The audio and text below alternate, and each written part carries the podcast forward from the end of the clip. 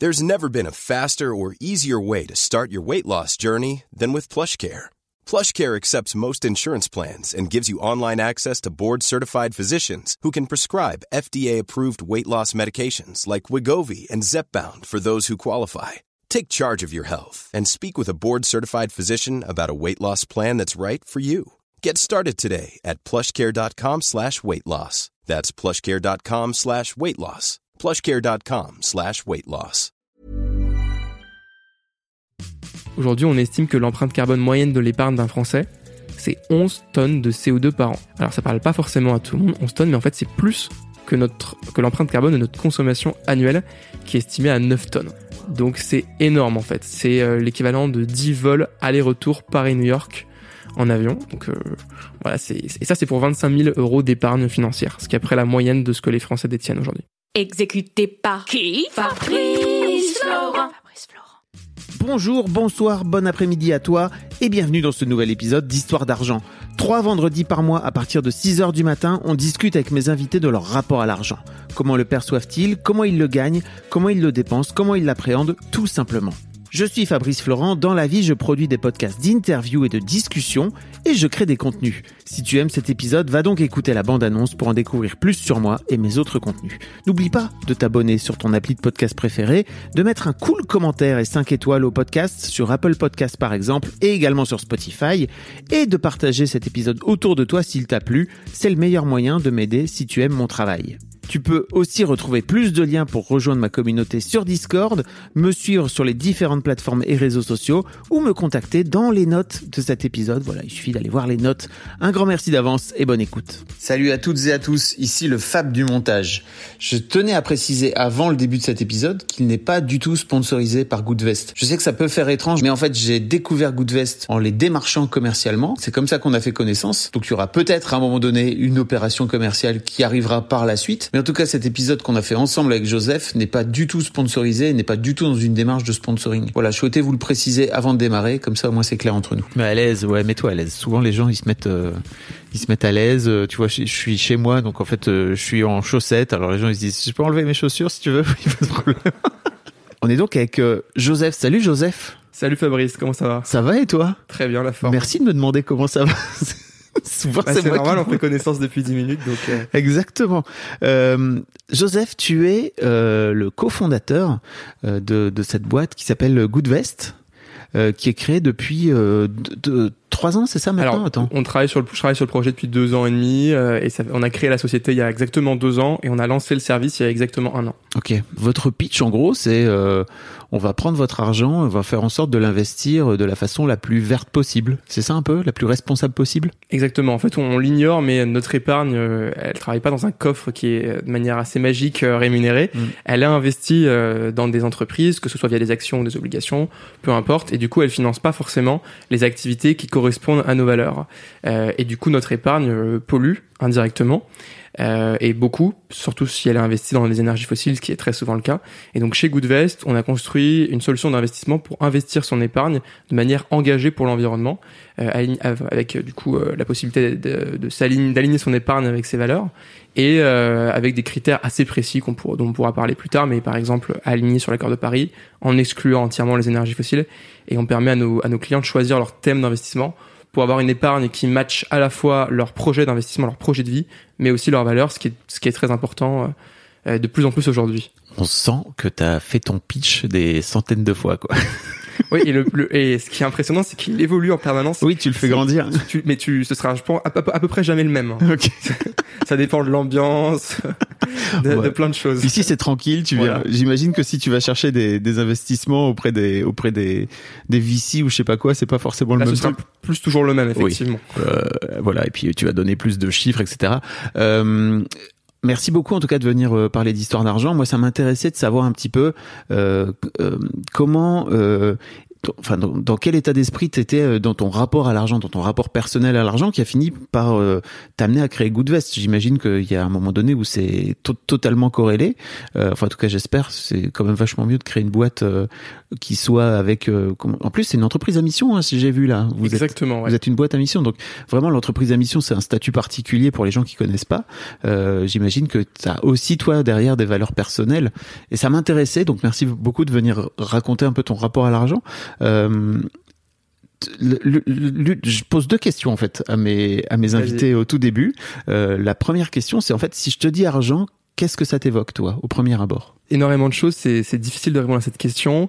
Euh, l'argent, c'est vraiment, pour moi, c'est vraiment un moyen. Euh, ce qui compte vraiment, c'est, ce que t'en fais, euh, et donc euh, voilà où, tu le places, pour faire quoi, euh, avec qui, quand. Donc euh, c'est une question très très large. Je, oui, l'argent, c'est pour, euh, c'est, pour se donner les moyens de réaliser ses projets, je pense. C'est aussi une question de sécurité. Aujourd'hui, on peut à peu près, on peut pas faire grand chose sans, sans dépenser le moindre euro. Et donc, en fait, c'est très très lié à la vie. Ok. Et l'autre question que je me pose un peu, c'est, mais ouais, donc, en fait, je me dis, si tu si tu vois un moyen et une forme de sécurité, euh, ça veut dire que pour toi, il y a, c'est un, c'est un peu ce que tu projettes dessus, quoi. C'est important pour toi de, de, enfin, c'est ce que tu vois derrière. Tu vois de la sécurité, quoi. Alors, euh, il y a, je pense que ça, c'est une sorte de, de, de pyramide en fait. Il y a Ouais. le premier étage qui va être effectivement euh, la sécurité, euh, de pouvoir euh, voilà se loger, euh, manger, boire, euh, et après euh, les dépenses, les dépenses plus euh, quotidiennes, loisirs. Après la possibilité par exemple de voyager, euh, de, de, de construire une famille, donc euh, voilà d'acheter un appart par exemple. Et, euh, et donc là, un des premiers étages, ça va être la sécurité. D'accord, ok. Euh, T'as conscience d'où ça te vient, ce, ce truc de sécurité? Euh, non, mais je pense que tout le monde, euh, tout le monde l'a en quelque sorte. On l'a beaucoup en France parce qu'en fait, on, quand, quand on parle d'investissement, on dit souvent que les Français sont assez prudents. Ouais. Euh, et donc, je pense que c'est assez lié à ça. C'est quand on parle de sécurité, on parle d'épargne de précaution. On a une certaine éducation en fait qui est euh, qui est liée à la sécurité. Par exemple, les livrets euh, sont garantis. Bon, ils rapportent très peu, moins que l'inflation, mais ils sont garantis. Donc, Ouais. c'est la sécurité. Euh, pareil pour le, les fonds en euros des assurances vie. Et il y a beaucoup de produits qui sont euh, qui sont euh, voilà qui et puis l'argent en fait ça, ça nous permet de vivre en fait. hein. Donc, je pense que c'est c'est ça qui est qui est lié à la sécurité. Mais alors, est-ce que pour toi, c'est lié à une forme de, de sécurité, d'envie des Français de d'être prudents, ou alors c'est parce qu'en fait, il y a aussi un manque d'éducation claire de, bah voilà, en fait, comment tu peux faire fructifier ton argent? Comment comment tu le perçois toi? Alors les deux. Ouais. Euh, de toute façon, faut, un- faut toujours un peu de sécurité. Nous, par exemple, euh, quand, quand nos, nos conseillers euh, voient des clients qui disent voilà, moi je veux placer euh, 10 000 euros sur votre assurance vie, vont leur demander ok d'accord, mais t'as as combien d'épargne disponible? Parce que si t'as 10 000 euros d'épargne d'épargne disponible, on va te dire non, en fait tu places pas 10 000. Tu gardes un petit peu d'abord sur un, un livret pour avoir de l'épargne de, de précaution qui va être disponible si jamais tu as le moindre pépin, parce que tu vas pas aller ponctionner ton, ton assurance vie qui sert, à, qui sert à financer un projet à la moindre dépense imprévue qui peut Ouais. arriver euh, toutes les semaines ou tous les mois. Euh, et donc il y a besoin de sécurité. Donc c'est pas c'est pas c'est pas euh, problématique d'aller chercher de la sécurité. Après ce qui va être problématique et ce qui est le cas en France euh, quand on dit que les Français aiment pas prendre de risques, c'est d'aller chercher trop de sécurité. Donc par exemple, si euh, on a euh, euh, 30 mois de dépenses sur le sur son sur son livret, sur son assurance vie fonds en euros, ça pose problème. Ça veut dire qu'en fait on, on perd beaucoup de pouvoir d'achat, on perd beaucoup d'argent et donc beaucoup de pouvoir d'achat euh, et on surtout en cette période d'inflation on- où on ne préserve pas son capital en fait. Ok. Et pour toi, l'objectif, c'est d'essayer de trouver une balance, c'est ça entre les deux? Exactement. Il faut commencer par euh, construire une épargne de précaution. Euh, et après, il faut aller euh, voilà chercher à préserver son capital sur le long terme pour euh, financer ces projets qui peuvent être très lointains. Ok. Euh, L'autre question que je pose à, à tous mes invités, c'est est-ce que c'est quoi ton premier souvenir lié à l'argent? Souvenir d'enfance? Bon, alors je pense que ça doit être, par exemple, quand je suis allé à un, un marché euh, alimentaire avec euh, avec mon père ou avec ma mère et que je faisais les courses et qui me disait euh, voilà euh, tiens euh, tiens 10 euros prends les, les fruits ou les légumes qui te font plaisir des choses je pense que c'est je pense que ça fait partie des, des premiers souvenirs je me souviens qu'il y avait un monsieur au marché que j'aimais bien euh, Quand et- tu t'achetais des fruits et des légumes quand quand t'étais gamin, tu t'achetais pas des bons becs ou des, des bonbons? Euh, écoute, moi j'ai jamais trop aimé les bonbons. Ok. Euh, mais euh, oui, je sais même pas si on avait au marché. C'était un marché assez, euh, assez assez orienté fruits, légumes, poissons. Ok. Euh, je pense pas qu'il y avait tellement de confiserie.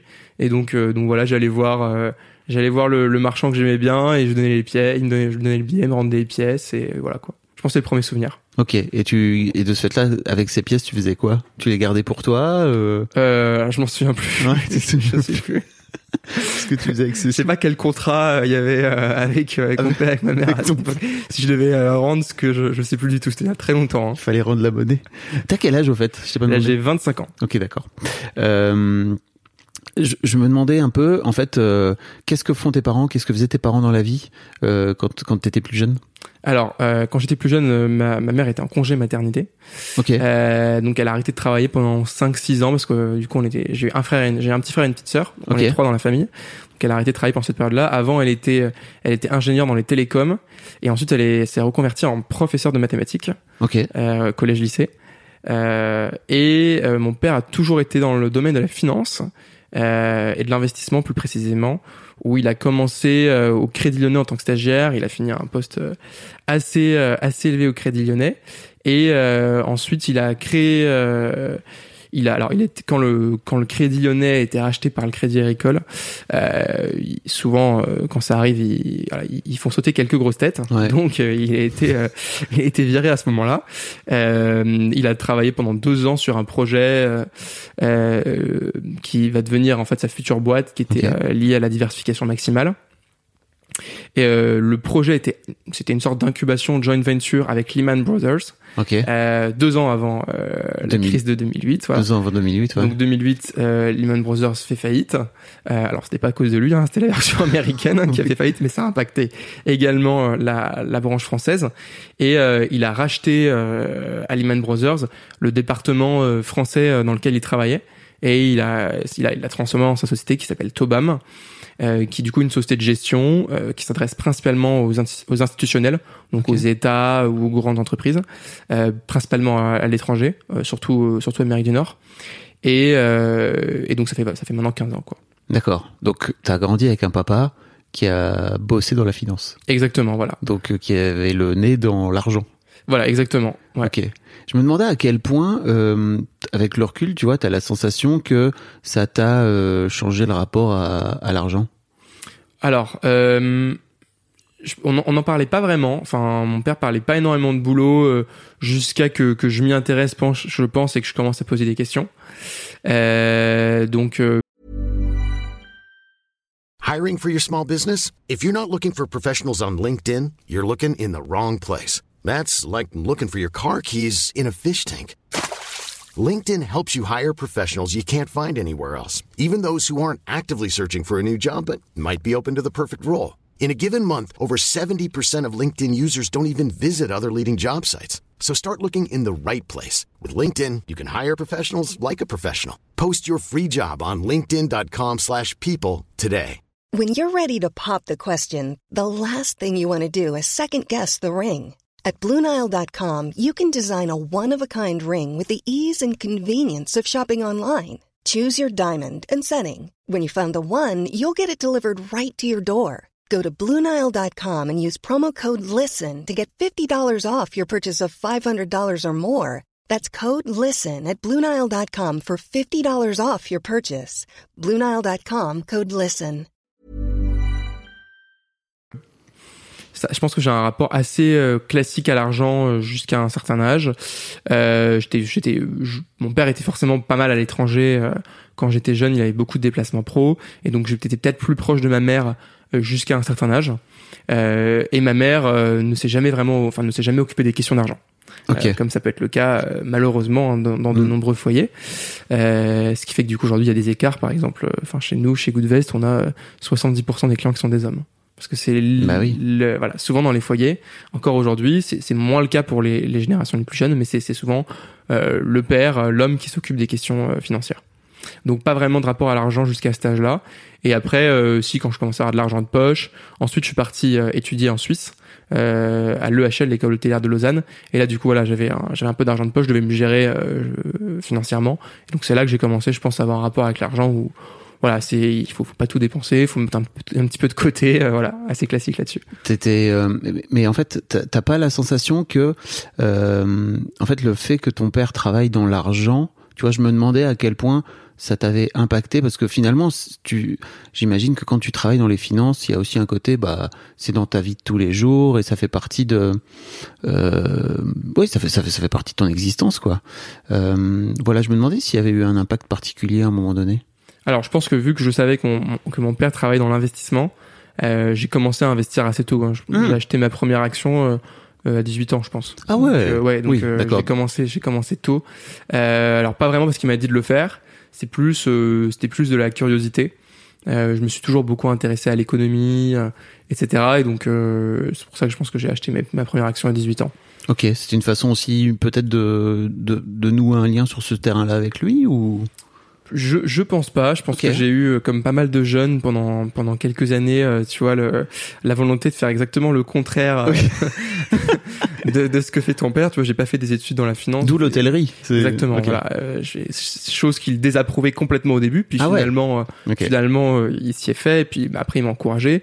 Et après, c'était même le contraire après après le HL, j'ai fait le master avec HEC entrepreneur et euh, voilà quand quand j'ai commencé par un premier projet dans l'entrepreneuriat qui était euh, lié à l'hôtellerie, quand je lui ai dit voilà au bout de six mois voilà j'ai ce projet en tête et c'est dans l'investissement, il m'a dit ah non non non mais voilà t'as fait le HL, il faut capitaliser là-dessus, euh, il faut que tu crées un projet dans l'hôtellerie, la restauration, voilà. Ah ouais ok. il avait changé. de... Voilà il a complètement changé d'idée. Donc donc finalement j'ai à peu près fait toujours le contraire de ce qu'il voulait. mais à la fin on est arrivé au, au, même au même au même chemin on va dire. Ok. Oh, vous, finissez par vous, par vous retrouver. Euh, je me demandais aussi euh, comment tu fais, comment tu finis par te rendre compte qu'en fait euh, une boîte comme Goodvet serait serait intéressante. Et à quel enfin quel a été le cheminement en fait pour toi? Vous, vous êtes deux c'est ça? Vous êtes on est deux associés. vous êtes deux associés? Alors je suis à, je suis à l'origine de l'idée et après mon cofondateur m'a rejoint quelques mois après quand on a incorporé la société. Donc pendant le master j'ai j'ai travaillé sur trois quatre projets différents qui étaient toujours en lien avec l'environnement. Euh, je pense qu'il y a eu et ça a été renforcé, je pense, avec le Covid aussi. Euh, moi, j'ai commencé le master en septembre, c'était donc cinq, cinq mois avant le, avant le début du Covid. Le premier projet, c'était un, c'était un projet qui, euh, en fait, il y a, quand on va dans un hôtel, il y a des petites, euh, des petites bouteilles échantillons de gel douche shampoing. Ouais c'est un énorme gâchis. Parfois, il y a de l'après-shampoing, crème, etc. et tout. Euh, tu, peux te retrouver rapidement avec trois, quatre crèmes différentes. Et ces petits déchets, ça fait 26 euh, milliards de, de, bouteilles en plastique par an. Waouh. bah, Ça va vite, hein. Bah oui, tu m'étonnes. Donc, euh, donc c'est un énorme gaspillage qui sert vraiment à rien. Tu pourrais très bien faire autrement. et donc, l'idée qu'on avait eue, c'était de faire du vrac. Parce qu'en plus, ça fait assez bas de gamme, ces petits, bah ces oui, petites bouteilles. Tu pourrais me faire des, beaux, des belles bouteilles, design, euh, en verre, en métal, voilà, faut, en verre, il faudrait qu'elles soient attachées pour que ce soit sécurisé, mais, et donc c'était, c'était ça l'idée qu'on avait, ça s'appelait Bulk, et c'était de faire un, un système euh, de, du coup, de, de vrac, de, de gel douche et shampoing avec toute la logistique comprise, où on allait chercher les bouteilles des hôtels, on les nettoyait, mmh. on allait les remplir à nouveau, etc. Donc vraiment un système SaaS, donc euh, par abonnement pour les hôtels. Premier projet, on était trois dessus. Il y avait aucun de nous trois que la logistique ça intéressait vraiment et c'était un projet qui avait beaucoup de logistique. Et puis il y a le Covid qui est arrivé. Euh, mais avant ça, vraiment, on a eu beaucoup, on avait eu un gros intérêt. On avait rencontré, euh, je pense aussi grâce à mon réseau euh, de, de l'école de Lausanne, on avait rencontré tous les patrons de palace de Paris euh, et tout le monde était super intéressé. Ils nous ouvraient tous leurs portes parce que la, la, RSE, ça, c'est quelque chose qui, qui monte beaucoup dans mmh, l'hôtellerie également. c'est un secteur qui est très polluant et du coup, et du coup qui est très, qui est très conscient de, de ça. Euh, et ensuite, on a fait, j'ai eu un deuxième projet qui était à peu près similaire, du vrac, mais pour les euh, pour les, les produits ménagers. En fait, t'as beaucoup beaucoup d'eau dedans, et donc un système où tu mets une capsule dedans, euh, et ça, ça te permet de garder les mêmes contenants. Aujourd'hui, il y a, y a, un nombre de startups qui font ça, qui, oui. qui ça, ça, ça s'est démultiplié. Donc c'était probablement une bonne idée, mais j'étais pas très chimiste. Euh, la chimie, ça m'intéressait pas énormément, donc je, je suis pas allé vers ça non plus. Qu'est-ce qui t'a donné envie? Parce que là, tu es sur deux projets environnementaux et Goodvest également. Euh, Qu'est-ce qui t'a donné envie de te, enfin, d'aller d'aller vers euh, vers l'environnement ou vers les questions écologiques à l'époque? Je pense que c'est mes, mes camarades du master. Ok. Euh, et euh, qui, qui était il y avait il y avait beaucoup beaucoup de personnes qui étaient assez sensibles à ces sujets. On a eu quelques conférences là-dessus aussi.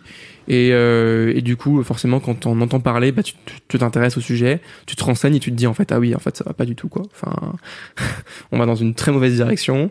Euh, et donc euh, Euh, notre génération, si tu crées une boîte, tu veux pas qu'elle détruise la planète, quoi. Plus que plus qu'elle elle est en train déjà de se détruire.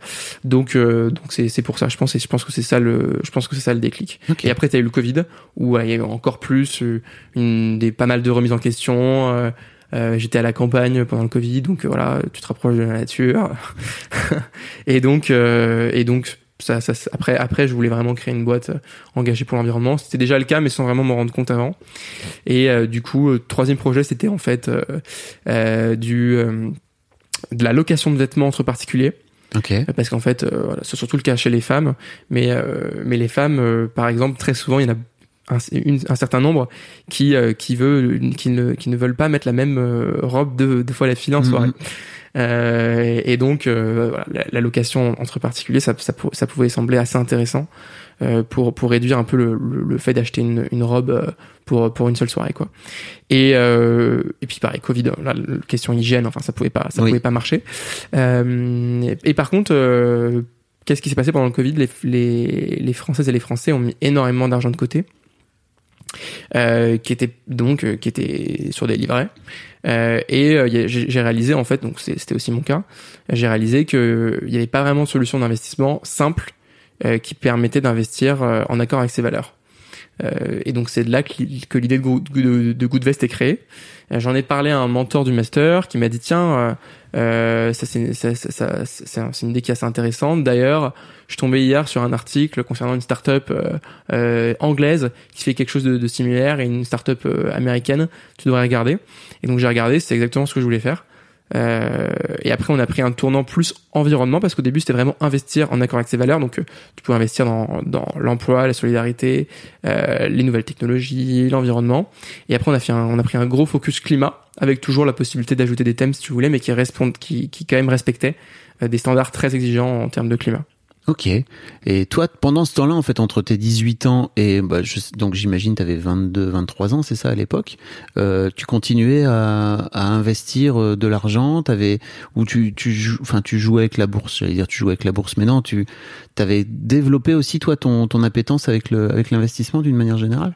Oui, oui, je pense, oui. En plus, en, en- ce que j'ai pas dit non plus, c'est que euh, en parallèle de, de mes études, j'organisais des événements à Paris. Euh, j'organisais une, une trentaine d'événements euh, et pour les étudiants. Et donc j'avais mis, j'avais mis quand même euh, une certaine somme de côté avec ces événements.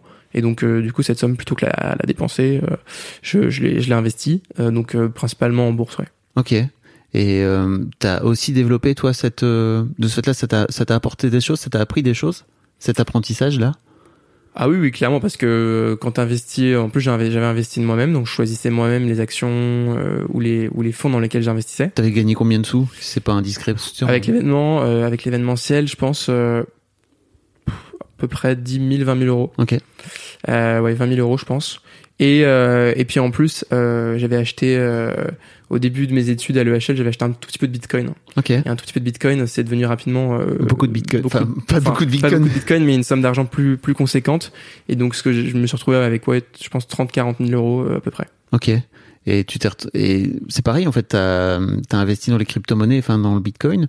Euh, c'est un truc à un moment donné qui t'a donné aussi envie d'aller creuser d'aller creuser sur ce sujet-là? Euh, oui, en fait, j'avais, je sais plus comment, j'étais tombé sur un compte Instagram euh, très très tôt, hein, avant qu'on en parle, avant, bien avant la première bulle. J'étais tombé sur un compte Instagram, je crois que c'était en 2015, euh, sur le sujet. Bon, forcément, euh, comme tout le monde, la première fois, je me suis dit, bon, ok, ça c'est une arnaque, vas-y, laisse tomber. J'en ai plus entendu parler pendant six mois. Ouais. Et six mois après, il y a mon père qui m'en a reparlé. Et donc je me suis dit, ah oui, mais j'avais vu ce, j'ai vu ce truc-là. Donc euh, je l'ai regardé. Je me suis dit, bon, bah, c'est intéressant comme concept. euh, je vais peut-être en acheter un petit peu. Puis après, je suis parti en vacances pendant, enfin, j'étais vacances étudiantes, donc c'est pendant deux mois. Puis je suis revenu de vacances, je me suis dit, mince, punaise, j'aurais dû en acheter. Assez Le plus. truc a pris 20%, quoi. Ouais. Donc j'en ai, j'en avais pas acheté. Donc je me suis dit, bon, voilà, cette fois, je m'y mets. Ah, Et, tu euh, l'avais pas acheté au premier abord. pas ok. acheté, ouais. Et euh, bon, ça avait, ça avait un petit peu monté, mais Ouais. c'était passé de 2000 à, à 2500, quoi. Donc euh, ri- rien d'incroyable non plus par rapport à ce que ça vaut aujourd'hui. Et du coup, j'en avais, j'ai commencé à en acheter à partir de ce moment-là, entre euh, le prix entre 3000 et, et 11 000 euh, dollars. Et après, j'ai arrêté d'en acheter. Qui est bon après et le Bitcoin est monté jusqu'à 60 quasiment 70 000 euros. Là, il est il est redescendu à à 20 à peu près, c'est ça, enfin Ouais. 20 000. J'en avais un moment deux, j'avais un moment j'avais deux bitcoins, mais je les, je les, je les ai vendus bien avant qu'ils atteignent les 60 000 euros. J'ai vendu une grosse partie euh, juste après la première bulle. Ouais. Il était monté à 20 000, il est descendu à 17 000. Et là, j'avais vendu une grosse partie. Euh, J'en avais gardé quand même un petit peu que j'ai gardé euh, jusqu'à il y a, il y a quelques quelques années avant, enfin jusqu'à il y a un an et demi euh, Ok. quand j'ai créé Goodvest. Et euh, et donc voilà. Voilà l'histoire de, de, mes, de mes de investissements. tes investissements. Mais donc alors qu'est-ce qui te qu'est-ce qui fait que par rapport à cette euh, euh, le fait que voilà les, les Français investissent et tu te dises euh, bah ok en fait il manque ça il y a ça existe pas. C'est quoi le chemin? En fait, donc euh, pendant le, c'était vraiment euh, cette période de Covid où il y avait, où, en fait, j'avais de l'épargne de côté euh, et euh, j'avais cette prise de conscience et je me suis rendu compte, ok, mes investissements en fait, ils matchent pas vraiment, pas forcément mes values, mais mes valeurs. Par exemple, euh, je m'en cache pas, tu vois, j'avais des actions Air France. Euh, parce que je trouvais que c'était une belle société, etc. et tout. Euh, C'est une belle société mais c'est- C'est c'est une belle. Alors, on va dire qu'il y a une belle expérience client. Mais euh, à la fois sur le côté économique et le côté environnemental, c'est pas c'est pas une très très belle Bah, société là-dessus. Oui, c'est une boîte qui c'est une boîte qui fait des avions enfin, qui- Voilà, donc euh, pas très pas très rentable et pas très pas très écolo. Euh, et donc je me suis je me suis posé la question, mais en fait, euh, ouais, euh, est-ce que j'ai une responsabilité d'une certaine manière quand même sur euh, minime hein, sur le Ouais. sur, sur le sur l'impact d'Air France? Et en fait, oui, parce que euh, indirectement tu finances cette société quand même. Euh, en tant qu'actionnaire, tu as, un droit de vote, donc tu peux voter aux assemblées générales, tu peux exercer un, un vrai, un vrai pouvoir, même si c'est euh, microscopique parce que j'avais une toute petite part d'Air France. Euh, mais tu as une responsabilité en fait en tant qu'actionnaire. L'empreinte carbone, en fait, on peut euh, l'imputer à différentes personnes, euh, au consommateur, euh, à l'entreprise qui produit, bien sûr. à l'actionnaire qui possède l'entreprise ou à l'État, euh, parce qu'on mesure également l'empreinte carbone de la France, par exemple. Et donc, en tant qu'actionnaire, t'as as des responsabilités. Et donc, je commençais à creuser un peu le sujet euh, auprès de, principalement auprès d'ONG comme Reclaim Finance, l'Oxfam, etc. Et en fait, euh, je suis tombé sur des chiffres qui m'ont complètement fait tomber de ma chaise, où euh, aujourd'hui, on estime que l'empreinte carbone moyenne de l'épargne d'un Français, c'est 11 tonnes de CO2 par an. Alors, ça parle pas forcément à tout Mm. le monde, 11 tonnes, mais en fait, c'est plus que notre que l'empreinte carbone de notre consommation annuelle qui est estimée à 9 tonnes. Waouh. Donc c'est énorme en fait. C'est euh, l'équivalent de 10 vols aller-retour Paris-New York en avion. Donc euh, voilà, c'est et ça c'est pour 25 000 euros d'épargne financière, ce qui est après la moyenne de ce que les Français détiennent aujourd'hui. Donc euh, si euh, t'as 100 000 euros, tu multiplies par quatre. 4 quoi. Mm. donc donc en fait oui, l'épargne pollue énormément. Et euh, donc j'ai regardé un petit peu s'il y avait des solutions qui existaient sur le marché. T'avais quelques voilà labels ISR etc qui se baladaient à droite à gauche. Attends, je te coupe, mais quand tu dis l'épargne pollue énormément, ça veut dire que globalement, les, les, les, les banques qui investissent dans euh, les boîtes avec ton épargne euh, investissent dans des boîtes qui polluent. Ah oui, ah ça oui, tu- ah oui, oui, oui, complètement. C'est ça ce que tu veux dire. Exactement, oui, mais et, et euh, aujourd'hui, euh, il y a une étude qui est, il y a une étude qui est sortie il y a quelques mois euh, qui explique qu'il y a seulement 0,2% des fonds qui sont compatibles avec l'accord de Paris. 0,2%, donc 99,8% qui ne le sont pas. Et l'accord de Paris, je le rappelle, l'objectif, c'est de limiter le réchauffement climatique à 2 degrés par rapport à l'ère pré-industrielle. Là, aujourd'hui, on est à plus 1,1 degré. Et si on dépasse les 2 degrés, déjà, les conséquences ne sont pas jolies aujourd'hui. On peut le, on a pu, on a pu le voir cet été. Oui. Enfin, 2 degrés, c'est, c'est, c'est, un, c'est un autre monde. Et si on va chercher en- encore plus loin, euh, on va, on va dans un monde où les assureurs ne pourront plus rembourser les dommages. Enfin, c'est, euh, c'est, c'est, c'est des, des énormes flux migratoires. C'est des, euh, c'est une explosion de la pauvreté. C'est, enfin, c'est, c'est un monde dans lequel on n'a pas envie de vivre, en fait. Et aujourd'hui, la finance, elle est complètement désalignée avec l'accord de Paris. Ok. Et donc, toi, tu te dis, à partir de tout ça, mais pourquoi ça n'existe pas Voilà, exactement. Ça n'existe pas du tout dans le monde Si, j'imagine qu'il y, a- y des je- équivalents je de savais pas que ça existait euh, dans d'autres pays. Ok. Donc ça, ça existe dans d'autres pays. Alors pas for- ils allaient pas forcément chercher l'accord de Paris, etc. Peut-être Mm. que c'est aussi quelque chose qu'on a fait parce qu'on est français et que l'accord de Paris, ça, ça, ça parle forcément plus en France vu que ça a été voté à Paris, euh, vu que ça a été créé à Paris. Et, euh, et donc euh, non, ça, ça existait pas en France et j'avais pas conscience que ça, que ça existait sous différentes formes à l'étranger. D'accord. Et donc tu te dis, tiens, euh, pourquoi pas tester? Pourquoi pas regarder? Ça? Exactement, exactement. Donc, euh, en fait, c'est, c'est, c'est quand on crée une startup, il y a plusieurs raisons pour lesquelles on peut la créer. Et moi, c'est vraiment euh, en tant qu'utilisateur en fait que je voulais la créer. Je me suis dit, ok, moi, je peux le faire moi, mais ça va me faire, euh, bah, ça va me prendre énormément de temps. Ensuite, euh, je vais pas forcément les données, savoir que telle compagnie elle pollue tant. euh, Enfin, c'est une vraie, il faut faire une vraie enquête, quoi. Euh, les labels, on pourra en reparler plus tard, euh, répondent pas forcément aux attentes des épargnants, pour parce que Tu veux dire que les labels qui existent pour euh, Ouais. rendre vert, enfin en tout cas dire ok cette cette épargne là est verte, c'est marche pas marche pas tant, c'est ça? Alors, ça, ça peut être un indicateur, mais ils ont des très très grosses limites, surtout certains d'entre eux, où parfois c'est du greenwashing complet. Ok. Euh, je prends un exemple, hein, mais on peut avoir le, le principal label en France, c'est le label ISR. Et il y a beaucoup de fonds aujourd'hui qui ont en première, euh, première pondération, euh, pour pas le nommer, le leader des énergies fossiles en France. Et voilà, dans un fonds euh, investissement socialement responsable, hein, ça veut dire label ISR. Waouh. Donc euh, voilà, il peut y avoir quelques surprises derrière ces labels. Il faut pas s'arrêter aux labels. Et même des labels qui vont aller chercher plus loin ont, ont- ont quasiment toujours des limites en fait, même si certains sont beaucoup mieux que d'autres. Parce que tu veux dire que tu aurais pu très bien euh, composer toi-même ton portefeuille de boîtes euh, vertes, mais ça t'aurait pris un temps un temps fou quoi. Ça m'aurait pris un temps fou. Alors déjà, si j'avais- sélectionné les boîtes une par une, soit ça m'aurait pris euh, un job full time. Euh, parce que je voulais bien diversifier, et voilà, et pas être sur seulement deux sociétés, parce que s'il y a une des deux qui, qui va mal, Oui. tu, tu souffres financièrement. C'est important de ne pas mettre tous ses œufs dans le même panier. Exactement, exactement. Et, euh, et donc en fait c'est un, c'est un job full time. Et en fait même si c'est un job full time aujourd'hui, t'as pas forcément les les bases de données. Euh, enfin, il faut regarder les émissions de CO2, mais il faut regarder les émissions de CO2 directes et les émissions de CO2 indirectes parce qu'elles peuvent représenter. euh, voilà, si on regarde les émissions de CO2 d'un d'un géant pétrolier, et on va pas regarder les, les émissions de CO2 de son extraction d'énergie fossile, on va regarder euh, l'utilisation derrière. Et ça, c'est les émissions de CO2 indirectes. Et donc, il y a très peu de bases de données qui ont ça. Souvent, c'est des bases de données qui, sont, qui ne sont pas publiques, euh, qui sont payantes, voire très chères. Et, euh, et donc, pour un particulier, c'est impossible. Ok. Donc tu te dis, let's go, on va aller creuser cette idée, c'est ça? Exactement. On va creuser cette idée. Le principe euh, du, du, du master, c'était de tester avant de réaliser, parce que c'est super de développer un super produit, de passer un an dessus, mais si derrière il y a personne pour l'acheter ou personne pour l'utiliser, c'est pas c'est pas très utile. C'est c'est pas faux. Et du coup, on a créé une landing page, donc une page d'accueil pour euh, recueillir les les euh, les pré-inscriptions, une liste d'attente en fait, pour voir s'il y avait un intérêt derrière. Et effectivement, il y a eu un intérêt. On a eu assez rapidement 500 préinscriptions. Puis en un an, euh, parce qu'il y a eu à peu près un an entre le début des préinscriptions et le lancement, on est monté jusqu'à 3000 préinscriptions Ok. sans dépenser de budget marketing.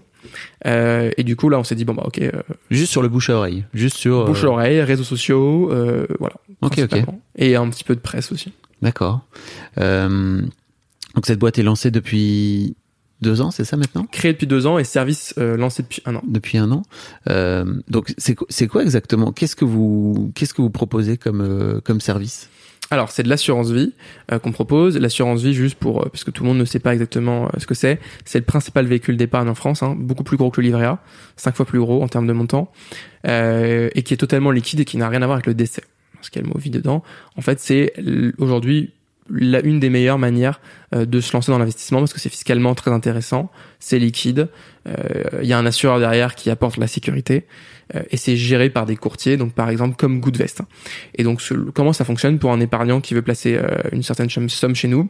Il va sur notre site internet, il fait une simulation, il répond à quelques questions, ce qui nous permet d'apprendre à le connaître et en fonction de ses réponses, on lui propose euh, un portefeuille d'épargne qui correspond à son projet d'investissement et à ses valeurs. Euh, si euh, l'épargnant le souhaite, il peut prendre rendez-vous avec un conseiller, ce qu'on recommande pour les pour les néophytes euh, ou pour les, voilà, les épargnants qui veulent creuser un peu, c'est quand même un sujet important. Donc ça vaut le coup de se poser, de prendre une demi-heure en, en rendez-vous avec un conseiller. Euh, et derrière, euh, voilà, on, on peut investir en, quelques clics. Euh, et du coup, une fois qu'on a son compte, son compte client, une de nos particularités, par exemple, c'est que l'épargnant peut connaître l'empreinte carbone de son épargne, euh, les émissions économisées, la trajectoire de réchauffement climatique de son portefeuille, les exclusions, et il a une très grande transparence aujourd'hui qu'on est les seuls à proposer sur le sur le marché. D'accord. Donc tu veux dire que dans cette assurance vie, ce que cette assurance vie fait, c'est qu'en fait elle va investir l'argent dans des boîtes qui sont euh, socialement responsables, c'est ça? Exactement. En fait, donc nous on a on a toute une méthodologie en fait. Mhm. Euh, pour nous, quand on a quand on a, on a créé Goodvest, on, a- on s'est dit qu'on notre méthodologie, on veut qu'elle qu'elle ait deux gros principes pour éviter absolument le greenwashing, ce qui est aujourd'hui très présent dans la finance. Première chose, euh, transparence. En fait, tu peux pas faire du greenwashing si t'es transparent. Parce que le greenwashing, par définition, c'est de se vendre plus vert que ce qu'on est. Donc si tu es transparent, et donc la méthodologie est publique et, euh, simple, mais on, on, ne, on, ne, vend pas quelque chose qui est faux. Ça, c'est le premier principe. Et le deuxième principe, c'est scientifique. Se baser sur des choses qui sont scientifiques, qui sont vraies. Euh, le réchauffement climatique, c'est quelque chose de scientifique. Et derrière, si on veut une méthodologie, il faut qu'elle soit scientifique. Et donc pour ça, on a construit une vraie méthodologie en entonnoir, euh, qui a plusieurs étages. Je vais pas les faire tous parce que sinon on, on, se, on se, revoit demain. Ouais. Euh, mais euh, les principaux étages, ça va être exclusion sectorielle. On exclut entièrement les énergies fossiles charbon, pétrole, gaz et d'autres secteurs peu éthiques comme le tabac, l'armement, le divertissement pour adultes, les entreprises qui violent le pacte des Nations Unies. Euh, on a un autre étage qui va être euh, l'empreinte carbone de l'entreprise. Donc là-dessus, on étudie les émissions de CO2 de toutes les entreprises qui sont dans nos portefeuilles, à la fois directes et indirectes. Et donc là-dessus, on n'est pas des magiciens, on a noué un partenariat avec Carbon 4 Finance, qui est une filiale de Carbon 4, euh, qui, qui du coup nous fournit ces données-là. Et ce qui nous permet de faire des portefeuilles qui sont compatibles avec l'accord de Paris. Euh, et après, on a d'autres étages, comme par exemple analyser la politique de vote des sociétés de gestion avec lesquelles on travaille, parce qu'en fait, on, on, travaille avec les sociétés de gestion, on sélectionne des fonds. On, en France, il y a à peu près 60 000 fonds qui sont référencés. Okay. Euh, on a identifié un peu, un peu plus de 500 fonds qui semblaient répondre à nos critères. Et à la fin, dans nos allocations, donc dans nos portefeuilles, on a une trentaine de fonds qui, qui, qui passent tous les filtres en fait un par un. Ok. Et donc les gens qui viennent euh, vous donner, euh, enfin vous confier votre leur argent, euh, vous venez investir à droite à gauche, c'est ça en fonction, c'est ça que vous faites? Voilà, on va investir. par exemple, tu vas tu vas tu vas créer un compte, tu vas nous dire, bah moi je veux investir plutôt sur le long terme, donc pour financer un achat immobilier que je veux faire dans dans huit ans, j'ai tel revenu, j'ai j'ai telle connaissance sur euh, sur sur euh, l'investissement. Euh, et mes, mes les thèmes dans lesquels je veux investir donc on a un thème qui est présent par défaut qui est la thème qui est la transition écologique. Et je veux aussi investir par exemple dans la création d'emplois dans l'emploi et la solidarité. En fonction de ça on va se faire un portefeuille sur mesure on va t'expliquer un peu voilà comment ça marche on va tout expliquer de manière très transparente. La performance que tu peux viser les frais dans quel type d'entreprise tu as investi et après derrière tu vas investir en quelques clics et tu vas être investi, te retrouver investi du coup dans des centaines d'entreprises pour que ce soit très diversifié, qui correspondent à, à tes valeurs et aux critères que, que, que j'ai décrits et euh, qui correspondent à, à, ton profil également d'épargnant. Est-ce que tu veux prendre des risques? Est-ce que tu veux pas en prendre? Euh, Voilà.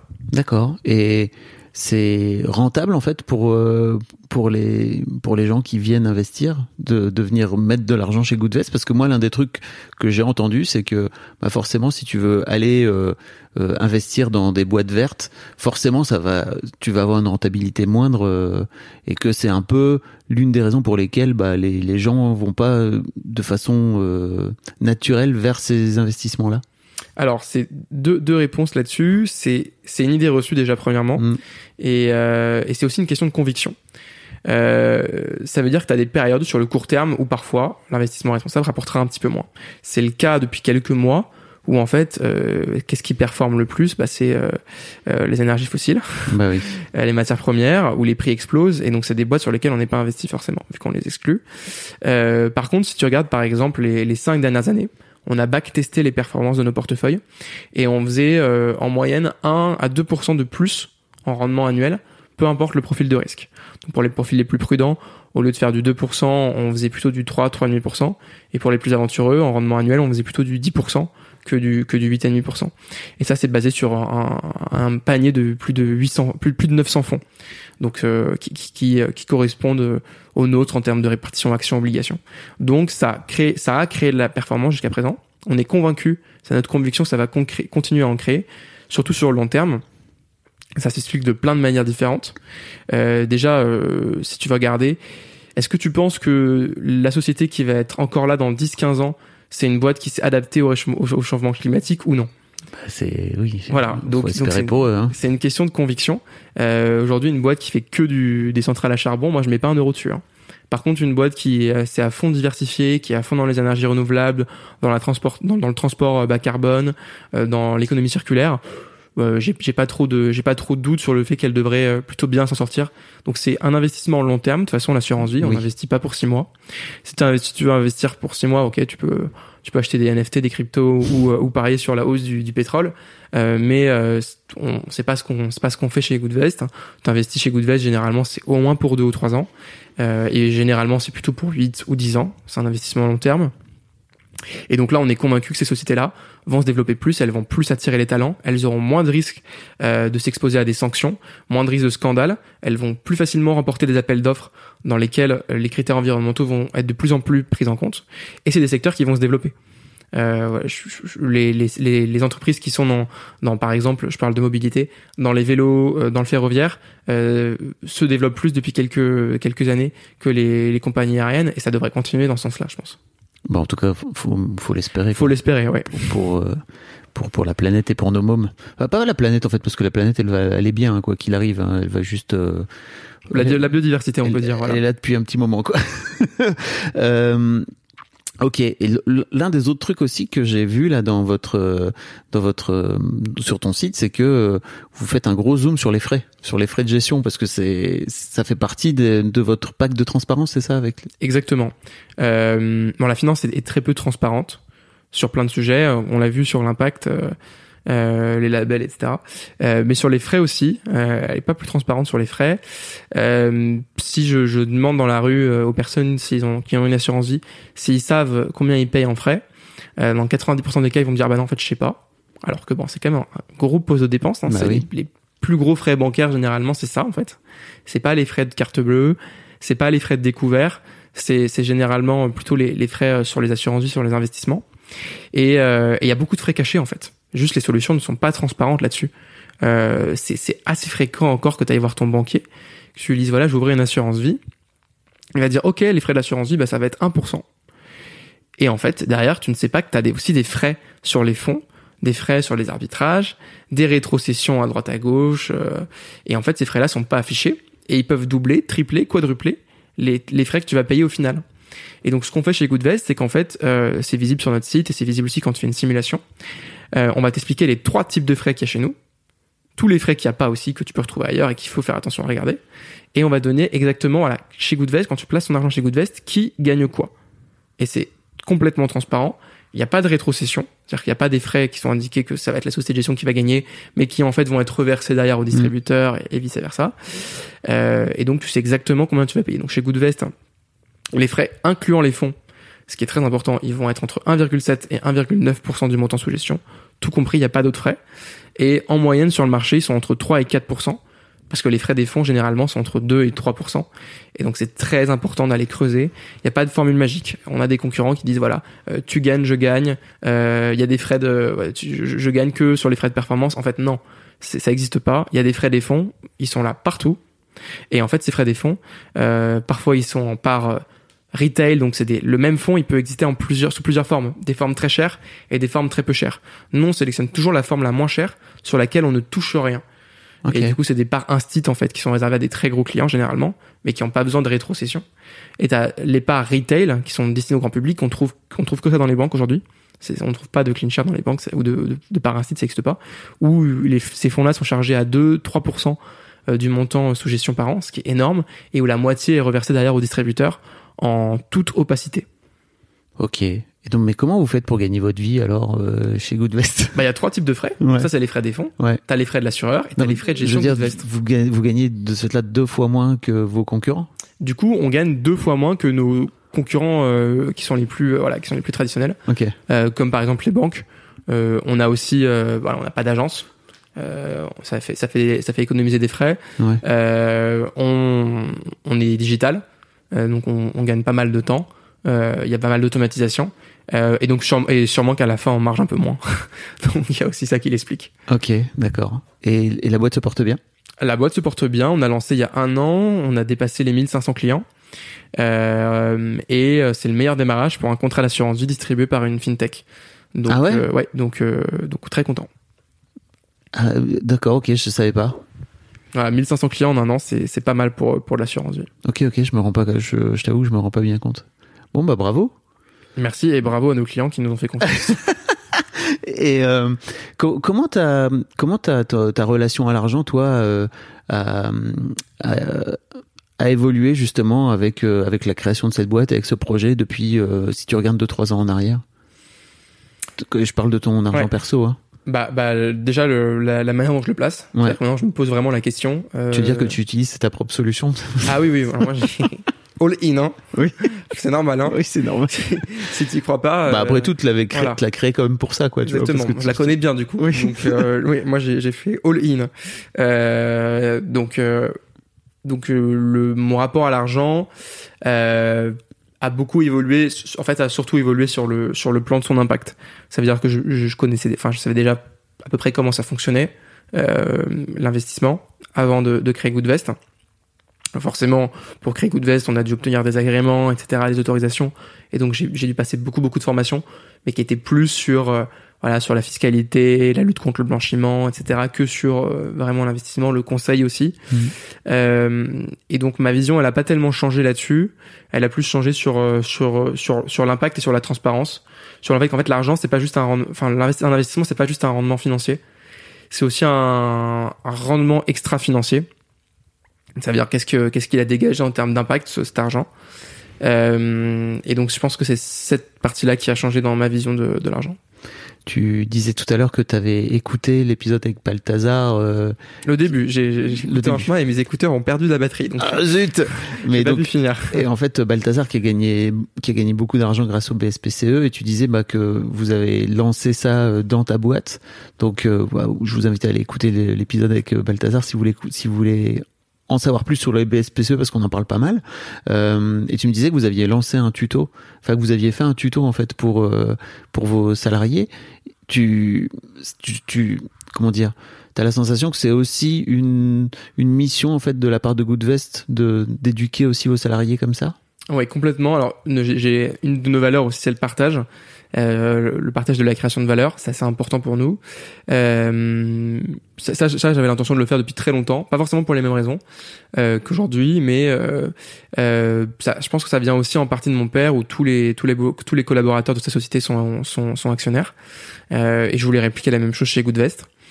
Donc, euh, d'ailleurs, ça a toujours été un de nos arguments pour les talents qui venaient chez nous. On dit, ok, chez nous, tu vas avoir telle rémunération, tu vas, tu vas être dans une entreprise à mission qui est engagée, mais tu vas aussi, voilà, euh, être euh, un des propriétaires de la société via des BSPCE. Et, et donc, on a voulu le mettre en place dès le début.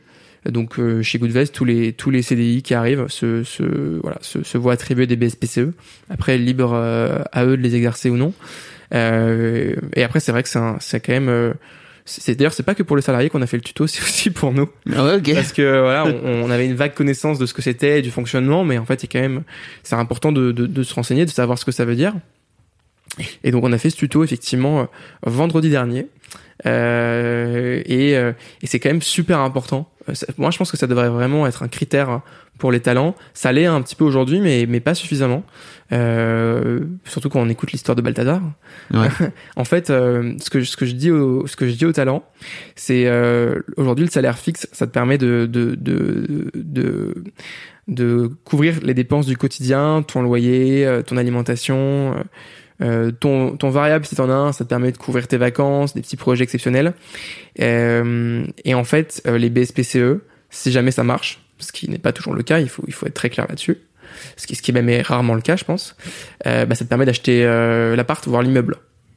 Donc, euh, c'est le cas pour Balthazar, en fait. hein. Bah oui. Il peut acheter un immeuble Mm. maintenant avec ses Il a BSPCE. acheté une, une- il a acheté une maison en Ardèche. T'es peut-être peut-être pas encore arrivé Voilà, je là. suis pas encore arrivé là. Et je sais pas si pour lui c'était un critère de rejoindre une boîte qui proposait des BSPCE, mais ça devrait être un critère. Moi, si jamais euh, un jour je, je retourne, je retourne dans le salariat, euh, je peux pas m'imaginer de travailler pour une boîte où j'ai où j'ai pas de d'incentive euh, là-dessus en fait. Et, et en fait, c'est très c'est tellement sain pour la société et pour les entrepreneurs et pour les investisseurs d'avoir ça en place parce que ça motive et ça aligne tous les intérêts en fait. Et donc c'est fantastique, ça crée une bonne ambiance, une vraie bienveillance des, des collaborateurs.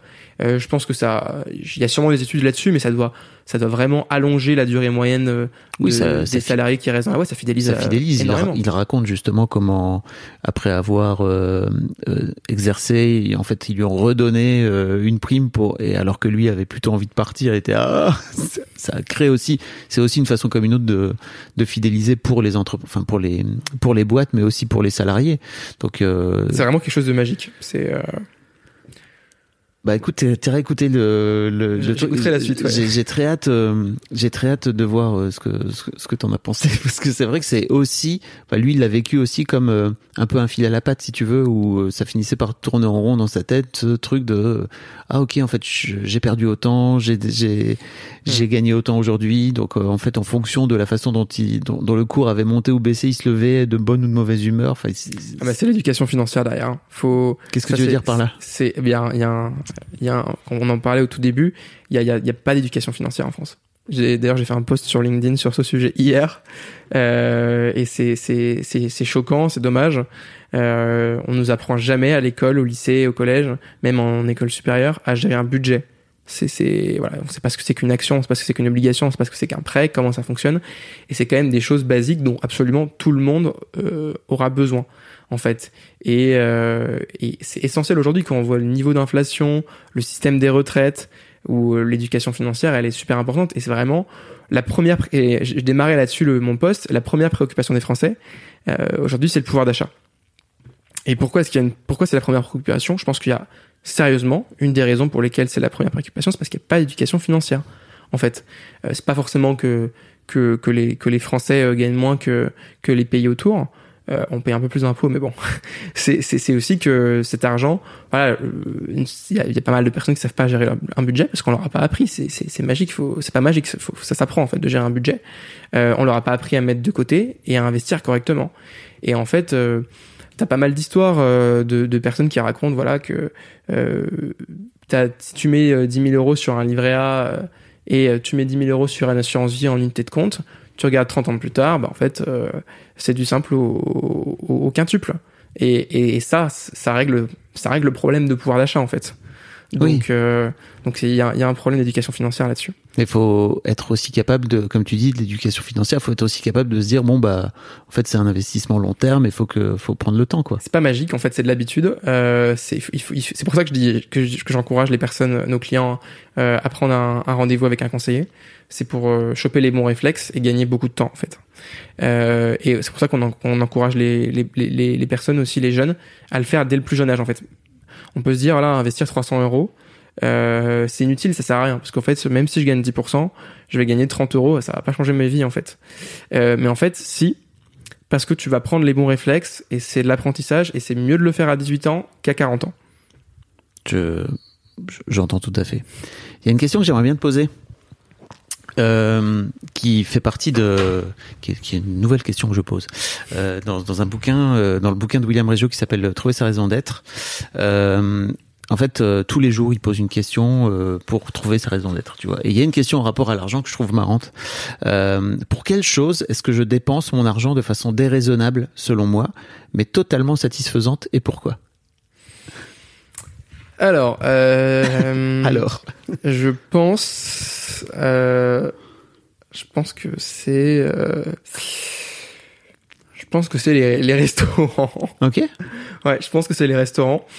Parce qu'en plus, et je je dirais même pas de manière totalement satisfaisante, parce que je j'y vais principalement euh, aussi pour faire plaisir à mes amis, euh, ok euh, voilà, et vie privée, etc. Euh, et en fait, euh, j'y prends pas un plaisir de dingue, ça me fait plaisir, et en fait, ça coûte quand même cher, quoi. Euh, surtout qu'ils aiment bien les bons restaurants. ouais Donc, euh, Et toi, t'aimes pas, enfin, t'apprécies pas, tu trouves à sa juste valeur la bonne bouffe, c'est ça? Alors, en fait, euh, si j'aime beaucoup, mais pas à cette fréquence. Ça Ok. veut dire que je considère justement que ça me plaît pas de, de, de faire des, des bons restos plusieurs fois par mois, quoi. Enfin, je Mais donc c'est pas totalement satisfaisant. c'est pas toi? totalement satisfaisant, Ouais. effectivement. Alors, du coup, pour répondre bien à la question, bah du coup, je- je, pense que c'est il y a pas de réponse à cette question parce que si c'est satisfaisant, c'est pas c'est pas vraiment déraisonnable en fait. Ah, ok. euh, ça, serait pas satisfaisant si euh, si c'était déraisonnable, je pense. Ok. T'as un Vu peu. que j'ai une bonne conscience de mon budget, je me disais, ok, je me suis fait plaisir, mais c'était pas raisonnable et donc je suis pas entièrement satisfait, quoi. Je comprends. Et donc t'as un peu ce rapport-là avec le avec le resto, tu trouves? Où Voilà. c'est- ça coûte de l'argent, mais en fait c'est pas c'est pas le rapport. C'est euh, ça. Je me dis par rapport à le, au- au- si je prends le pourcentage euh, dans mon budget mensuel de cette partie euh, resto, mais c'est aussi resto boisson, quoi. C'est aussi Ouais. voilà, les les bars, les sorties, etc. Et je me dis, euh, en fait, euh, ça devrait pas représenter cette cette part de mon budget, quoi, parce que c'est pas si utile que ça, quoi. Et tu peux te faire plaisir euh, de manière plus simple. Ok. voilà. Est-ce qu'il y a autre chose sur lequel je t'ai pas amené dont t'aurais aimé parler? Euh... je sèche. Oh, mais tu peux. hein. je, je, non, je, je pense qu'on a, on a pas mal, euh, J'aime bien finir les. pas mal euh, discuté. Euh, ouais, là peut-être qu'on pourrait peut-être un petit peu plus parler de de la de la répartition euh, homme-femme du de, de la gestion du budget, des investissements. Et je trouve que c'est pas normal. Et moi j'étais très surpris hein, de ça quand on a quand on a créé Goodvest. Euh, on s'en est pas rendu compte tout de suite qu'on avait une aussi grosse partie de clientèle homme. On s'est dit mais c'est pas possible quoi. Comment est-ce qu'on a au début je crois qu'on avait 85% d'hommes. hein. On s'est dit que c'est pas possible qu'il y ait une aussi grosse différence. Euh, pourquoi est-ce que alors qu'en plus on s'était dit que l'investissement responsable, l'environnement, la solidarité, on s'est dit peut-être que ça va intéresser un petit peu plus les femmes. Euh, et Mais en au fait, final, pas, pas si mal que ça, puisque vous êtes à 70-30 aujourd'hui. Donc Oui. vous avez un peu rééquilibré. euh, oui. Alors je pense aussi qu'il y a aussi que les, les, les femmes sont plus prudentes dans le sens où elles prennent plus leur temps. Ok, Ça peut être plus réfléchi en fait. ok. Je pense que euh, c'est peut-être un peu moins spontané et, et donc c'est peut-être pour ça que ça s'est rééquilibré. Peut-être qu'on avait beaucoup de femmes qui nous suivaient dès le début, mais qu'elles ont pris juste un peu plus de temps pour euh, voilà, pour se poser. Et c'est- c'est c'est- c'est pas une mauvaise chose. Euh, et pour se décider à investir. Et après, on a aussi fait des choses pour essayer de compenser. Euh, cette, cette répartition, on a fait, on a fait un gros gros webinaire il y a, il y a maintenant presque un an qui s'appelait qui s'appelait Elles investissent. On a invité plein d'acteurs. Euh, on a fait, un- on, a- on avait plus de 500 inscrits sur le webinaire, donc on était, on était très contents. Euh, et, euh, et donc de- depuis, il y a, y a peut-être euh, des choses qui ont fait qu'on a équilibré un peu plus. Euh, Aujourd'hui, on a aussi une, une superbe parité dans l'équipe. On est à 50-50, alors qu'on a quand même un tiers de l'équipe qui est tech. Ah ouais, Ouais, et on a et on a de la parité dans l'équipe tech. Euh, donc Pas mal. On est assez content de ça. Et ça s'est fait euh, à peu près par hasard. hein. On n'a pas forcé. euh, C'était pas un critère de recrutement du tout. Euh, et donc euh, sur les. et D'ailleurs, dans l'équipe communication, il y a plus de femmes. Je pense que C'est c'est un secteur de toute façon, il y a plus de femmes. oui, c'est un Et, et du coup, elles incarnent aussi plus l'image de Goodvest, c'est-à-dire que sur les réseaux sociaux, euh, vu que dans l'équipe communication, on a plus de femmes, mais elles sont plus, euh, voilà, souvent en train de faire voilà des des stories ou des, des reels, etc. Et du coup, peut-être que ça féminise un peu l'audience parce que euh, les, les Bah, la représentation voilà, est la hyper représentation, ça, importante. ça joue quoi. Ouais, bien sûr, elle est hyper Donc là, importante. on est à 70-30. Alors, on n'est pas encore à 50-50, hein, mais j'espère qu'un jour on le sera. Bah ouais, mais en fait, le simple fait de- d'avoir envie de le faire, à mon avis, c'est déjà un bon. Ça joue, je pense que C'est un bon signal, quoi. Merci beaucoup, Joseph. C'était vraiment très intéressant. Merci beaucoup Fabrice. Suis, moi aussi j'ai adoré cette discussion. Eh Donc, ben, euh, c'était tout. Merci vous. je je suis très content. Ça roule à plus. Un grand merci à toi d'avoir écouté jusqu'au bout. N'hésite pas à t'abonner au podcast dès maintenant pour ne manquer aucun épisode. Tu trouveras tous les liens dans les notes de cet épisode justement. Tu pourras également retrouver chaque veille d'épisode un extrait qui, je l'espère, te donnera envie d'écouter l'épisode complet le lendemain. Si tu découvres et que tu aimes ce podcast, tu devrais aussi aimer mes autres podcasts. Je t'invite donc à aller voir dans les notes de cet épisode ou sur fabflorent.com, f e tu verras, il y a tout un choix. Je te mets aussi dans les liens comment t'abonner à ma newsletter où je t'envoie régulièrement des nouvelles, comment te connecter à mon Discord, comment me contacter ou encore mes différents réseaux sociaux, etc. etc. Tu l'as quoi. Merci encore pour ta précieuse écoute et d'ici au prochain épisode, je te souhaite une très belle vie. Hi, I'm Daniel, founder of Pretty Litter. Cats and cat owners deserve better than any old fashioned litter. That's why I teamed up with scientists and veterinarians to create Pretty Litter. Its innovative crystal formula has superior odor control and weighs up to 80% less than clay litter. Pretty Litter even monitors health by changing colors to help detect early signs of potential illness. It's the world's smartest kitty litter. Go to prettylitter.com and use code ACAST for 20% off your first order and a free cat toy. Terms and conditions apply. See site for details.